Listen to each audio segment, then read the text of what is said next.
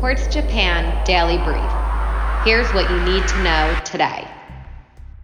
England is finished with Omicron restrictions.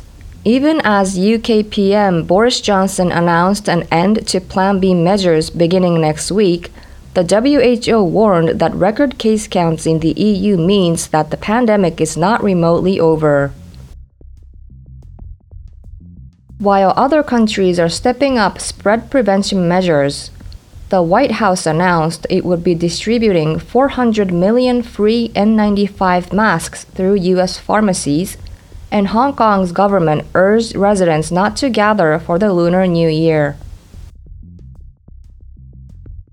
U.S. air travel struggled on 5G rollout day, but even with a buffer zone around some major airports, both international flights and domestic travel were cancelled or delayed.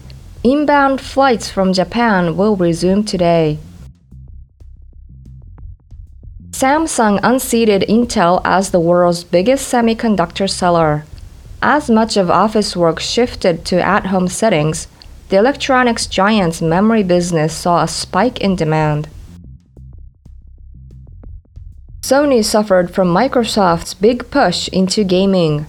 The latter's announcement that it planned to purchase Activision Blizzard sent the former's share price down 13%, a loss of $20 billion to its market cap in Tokyo. Crypto's largest fund plunged nearly 30%. Grayscale Bitcoin Trust, a $27 billion fund, now has a price that's well below the very Bitcoin it holds.